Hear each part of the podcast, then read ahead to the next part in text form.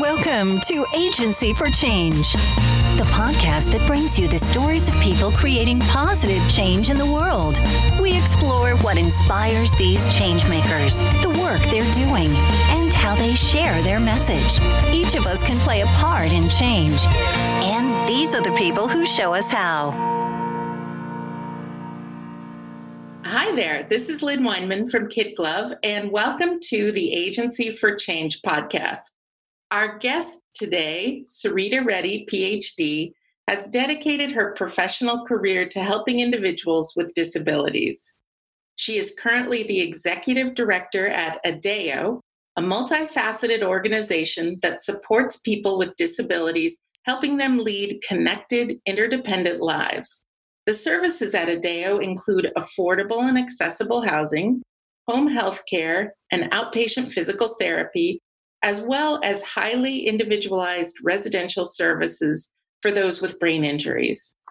I know that the entire ADEO team takes pride in the way they change the world by providing services tailored to meet the needs of each individual they serve.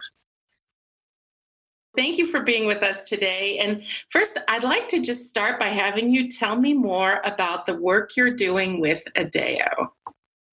Okay, so as you pointed out, I've been here as the executive director. I've had this job for uh, six years, but the organization itself has been here for more than four decades. And the entire impetus uh, that started the organization was to ensure that people with disabilities didn't have to be shut away in nursing homes or state hospitals, which was kind of the norm back then.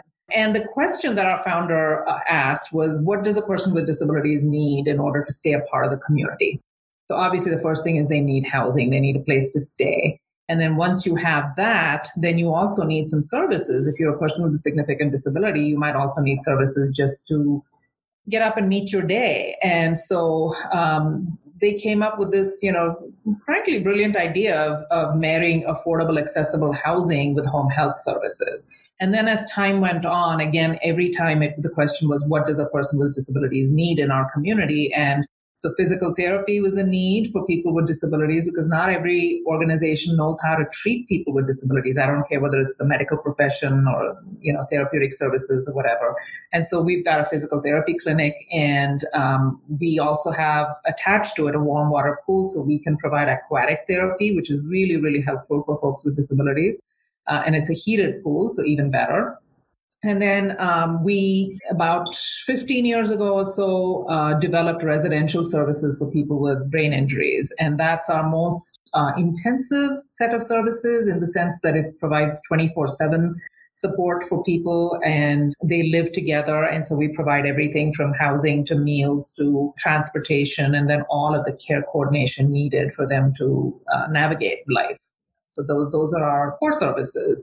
And then most recently, we uh, sort of stepped out into a different kind of space. And this is uh, of Fitness, which is a place for people with disabilities alongside people without disabilities to work on maintaining their health and well being through exercise you know, we ran a pilot program a couple years ago funded by the Pinnacle Foundation just to see would people with disabilities really benefit from the kind of working out type situations that we have access to, like personal training, classes, that kind of thing.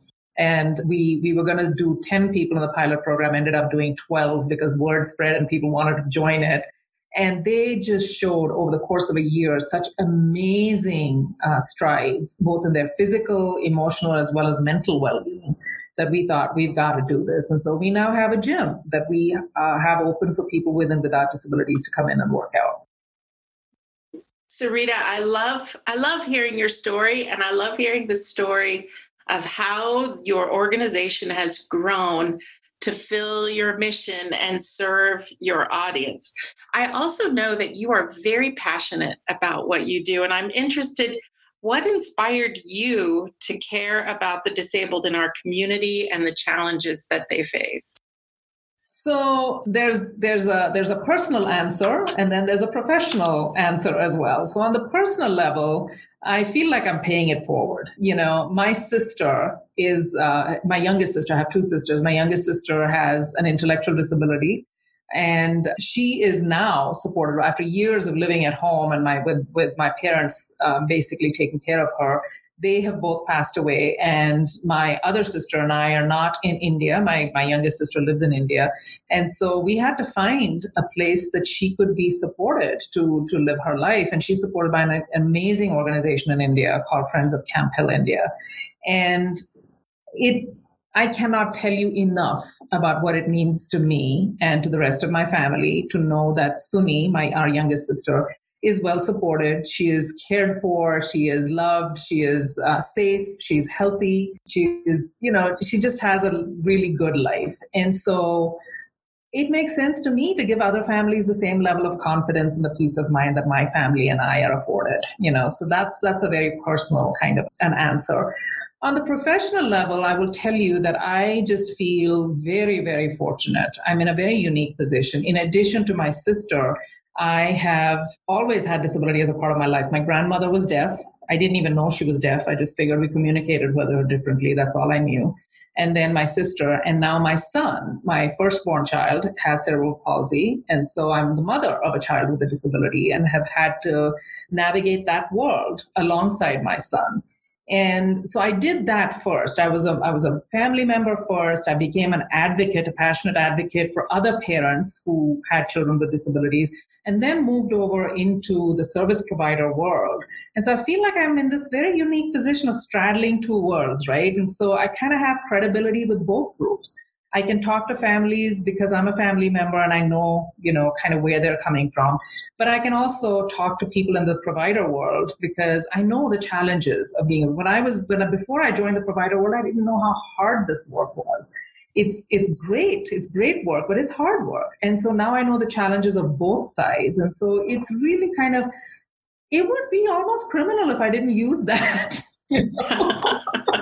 Sarita, I just always feel the energy from you. And I think it probably that makes sense now that I know your personal passion and your professional interest and opportunity have come together. And I, I kind of wish everybody could experience that because that's got to make your work very satisfying. Now, another question for you. Generally, change makers are thought of as people or organizations who are working together to make change for the greater good. How does that concept figure into the work you're doing for ADEO? All right, I have a couple of thoughts on that. Um, obviously, the most obvious way in which we work for the greater good is by ensuring that people with disabilities have a safe home and the services they need, right? Just basic needs. Because in the absence of these basic services, what you end up seeing is some real trauma, not only for the person with the disability, but also for the family members because you end up having families break apart, relationships uh, end over the trauma of having significant disability to deal with, or sometimes people have to give up their jobs and that kind of thing to become full time caregivers because there are no services, which means they go from being a taxpayer to a recipient of services. So there's all kinds of, of, of impact that happens in the absence of good services for people with disabilities. So that's just the um, the most obvious way because when people have when a person has access to great services family members and friends can be just that you know they can be family members and friends and all of the the more I don't even know how to say the service provision is done by other people, you know, so you get to be who you are, you get to hold on to those relationships. But more importantly, I think that what we do is support people to be an integral part of their community, right? It's more than just the basic services. They not only have access to all the resources that the community provides all of us that we take for granted, but sometimes people with disabilities can't, but they also have the opportunity to contribute to the community you know, share their gifts and talents with others in a way that wouldn't be possible if they were shut away in a nursing home or at home being supported by an exhausted family member who all they can do is meet the basic needs and there's nothing left over for, you know, to do some of this other work. So the, I think one of the things that we do a great job at and the way we impact our community is by ensuring that the people we serve strengthen the fabric of the community by their very active presence and participation. So if you look at the people we serve, you know, they vote, they volunteer, they participate on community boards, they're friends, teachers, advocates for people in their lives. You know, they take on all the roles that you and I take for granted. And So I think that's actually one of the ways that we, that is the most important way, I think, that we uh, make a difference. That is fantastic and it warms my heart. Now, I've had the opportunity to learn about the great work that you are doing firsthand when we did the brand advancement for ADEO. What is next for you and the organization?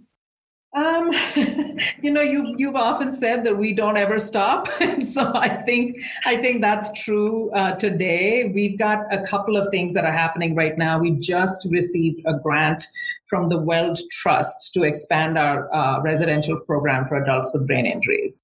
Construction is on hold right now because of the coronavirus crisis, but we hope to be able to complete it by the end of next year. And there's a huge need for these services in our area, Northern Colorado, and we're the only organization that provides them in this area. So we will continue to look for opportunities to expand our impact in this particular area. And then another space, as a, another area where we're stepping out, as I said, is creating an inclusive gym where people with and without disabilities can exercise side by side. And, you know, we're fortunate, very fortunate to have Kristen Mather as our fitness director. And she has both the skills and the passion to lead this effort. She's been able to help so many people at all levels of ability and at various stages of their fitness journeys, from committed fitness nuts to people just starting out to achieve their goals. And I can I speak to this personally because I'm a client of hers and I went from being a committed couch potato three years ago to being someone who's maintained a fairly rigorous fitness regimen at home by myself while I have isolated during these last several months. Uh, and she's also the person who really did help so many of the people we serve to realize enormous gains through their participation in the pilot program. So I feel very comfortable that we are filling a need and a niche that is that has yet to be filled in the Greeley area. You know, I think I need to give Kristen a call, and I'm very serious about that. During the pandemic, maybe we could do this over Zoom. I'm telling you what, my both of my kids, who both live on the East Coast, um, have have visited with her and consulted with her. I'm going to check that out when we're done here. Sarita, what are the biggest challenges you face in your work with ADEO, but also as someone who leads change? So ADEO, as you know, is a nonprofit organization, and we're also, you know, in this space of healthcare, which is a dynamic, changing environment at the best of times. So, like everybody else, I think limited resources is always a challenge for us. You know, we there's so much that we would we feel like we could do that we would do if we had all the resources in the world, right? So that's a very boring answer, but that's kind of, you know, that's kind of a real answer. But then the other thing, in terms of um, making change, we have been growing and evolving and changing. And we are an organization with a long history. And for some people, it sometimes feels uncomfortable and risky and even disrespectful to contemplate changing anything. And so that's a huge challenge that anyone who's trying to make change feels. But I, I honestly believe that, you know, any organization that does not embrace change and does not look to evolve um, will eventually die. You know, you can't stay relevant if you stay the same, regardless of what's going on around you. So, so we're committed to making the changes. I've always heard that saying, you're either um, what is the saying? You're either green and growing or you're mm-hmm. ripe and rotting, right? And I think oh, that, right? It, we always have to be on the lookout. And I know you in particular embrace uh, embrace making those changes. So, Sarita, there are a lot of cynics in the world, and they aren't wrong to say that you can never solve all the problems. So, why do you choose to do this work? And can we ever get ahead of the challenges facing the disabled community? Hmm, can we ever get uh, get ahead of the challenges facing the disabled community? I honestly don't know. I don't even want to think about it because what's the point? You know, the fight is a good fight and we're going to fight it. Um, and as far as people who disagree and you know when they say we can't do it or if or they're they just don't see the point i'm not someone who's going to allow people who don't want to be a part of the solution to discourage me. You know i'm a firm believer in always starting with the community of the willing and then building out from there. As far as disagreement if the end result is to come up with a stronger plan for moving forward i'm all for it. Fantastic In the world today, with all the changes, leaders are coming forward in different ways to pave the way. I know you're a leader who's creating positive change for people facing extreme challenges physically and mentally. So, what advice do you have for someone out there who aspires to lead positive change? There's so many ways that you can create positive change, right? I mean, we all have the capacity, I think. I'm thinking right now about two different areas in which I'm committed to making change. And so, in working with people with disabilities, I play a supporting role. It, the leaders in that movement are people with disabilities themselves, right? So I spend a lot of time listening to them. It's my job to figure out where I can use my skills, my influence to support the change they want to see. And so I see I see that as my role. Right now I'm also trying to figure out my place in the fight for racial justice in this country. As an immigrant woman of color, I feel like this is definitely my fight too. But I'm also extremely sensitive to the fact that I don't have the same lived experience as a Black American. And then the flip side of that is, as someone, I feel I'm someone who has a great deal of privilege and a significant sphere of influence. So I feel a strong sense of responsibility to do what I can do to create the community that I want to live in. So even in this space, it takes listening and learning before stepping out to act in any major way. And so I guess I'm saying that in order to lead, you have to start by listening. Wow, that is that is very prophetic. I, I mean, right? People people always want to go out and make their mark, but if you're going to make your mark in the right way, you've got to start by listening and learning. That is very nice. So, Sarita, bringing this all back full circle, how do you get the word out and amplify the great work that you're doing? How do you tell your story and the story of Adeo? Oh my goodness, we began this year with a whole host of plans for getting the word out um, about what we do. As you well know, since you were part, you know, one of our partners in helping us figure out how we do this. So we had a 350 person gala planned. We had a, you know, a blitz of talks to various community organizations planned, you know, all kinds of things that seem so far away now. It was a different world in which we were able to do those kinds of things. But with uh, COVID 19 making its mark on the world, we've had to throw all of those plans out and kind of reset and regroup and kind of think about what do we do now. So right now, you know, all of our plans for getting the word out and amplifying our work is, uh, you know, with the use of technology, connecting people through technology. Uh, we're currently planning our very first virtual fundraising event. It's actually it's become a signature event for us. It's a 2K, 5K walk, run, or roll, and we've always had that as a, um, an in-person event, and it's always served as a fundraiser, but also as a vehicle for us to get the word out about what we do. And uh, so, with the virtual platform, what I'm beginning to feel is we're going to be able to reach far more people with this format than we've ever been able to do with the in person event. Um, and then again, we're so much more active on social media than we have been before. So th- that's kind of where we are in terms of really getting the word out about what we do, is really using technology to the best of our ability. A lot of great organizations are really retooling. It's a different world than it was just even a few months ago um, as a result of the pandemic. Now, Sarita, what would you say is the greatest impact that you are having?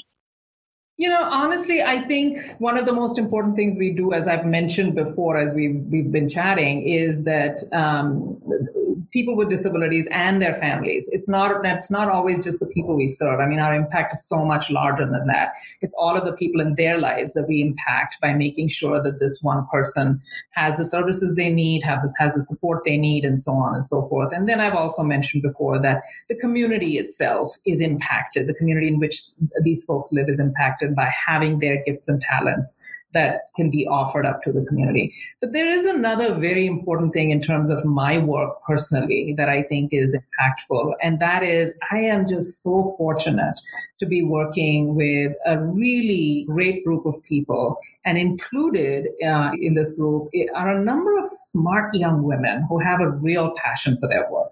And this is really important to me. As a woman, I love seeing young women that, you know, want to do more, want to um, bring their gifts and talents to the table to, to make change. And I really love seeing how the work we do together is creating the conditions for them to emerge as strong advocates for change in their own right.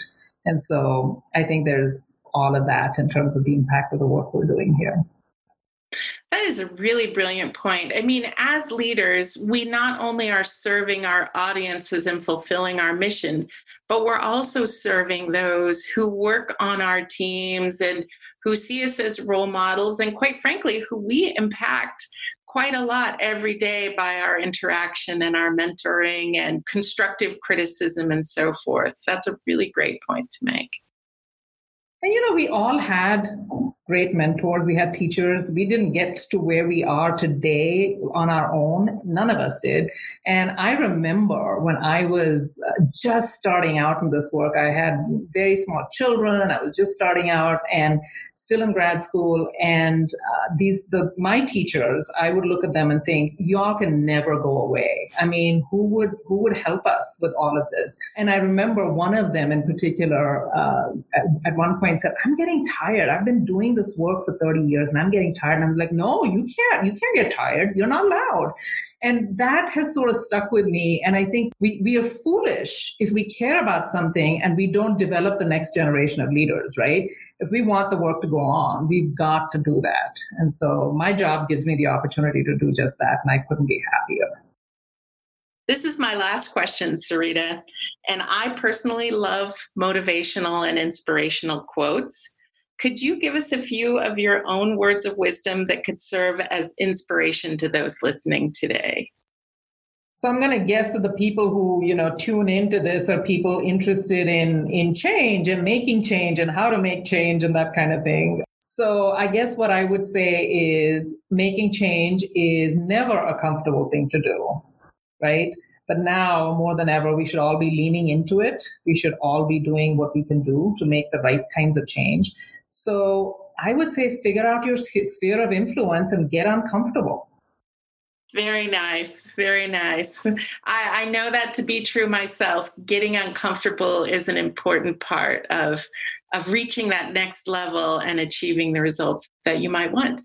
Sarita, if somebody is listening to this and they're very interested in your organization or in potentially donating to ADEO, how would they do that?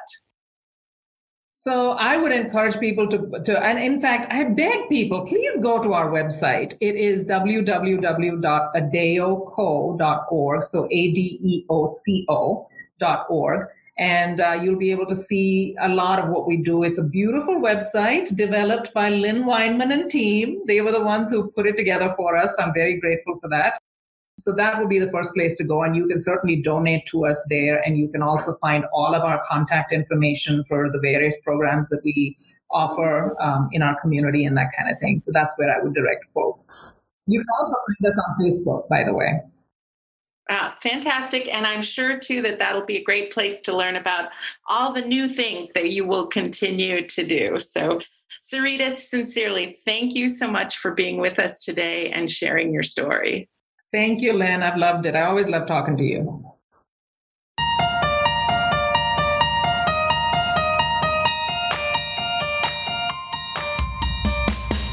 You've been listening to Agency for Change. If you're enjoying these inspiring stories, please subscribe. Is there a changemaker you'd like to recommend for this podcast? Just visit the Kid Glove website at kidglove.com to share or to listen to more stories about the people behind positive change.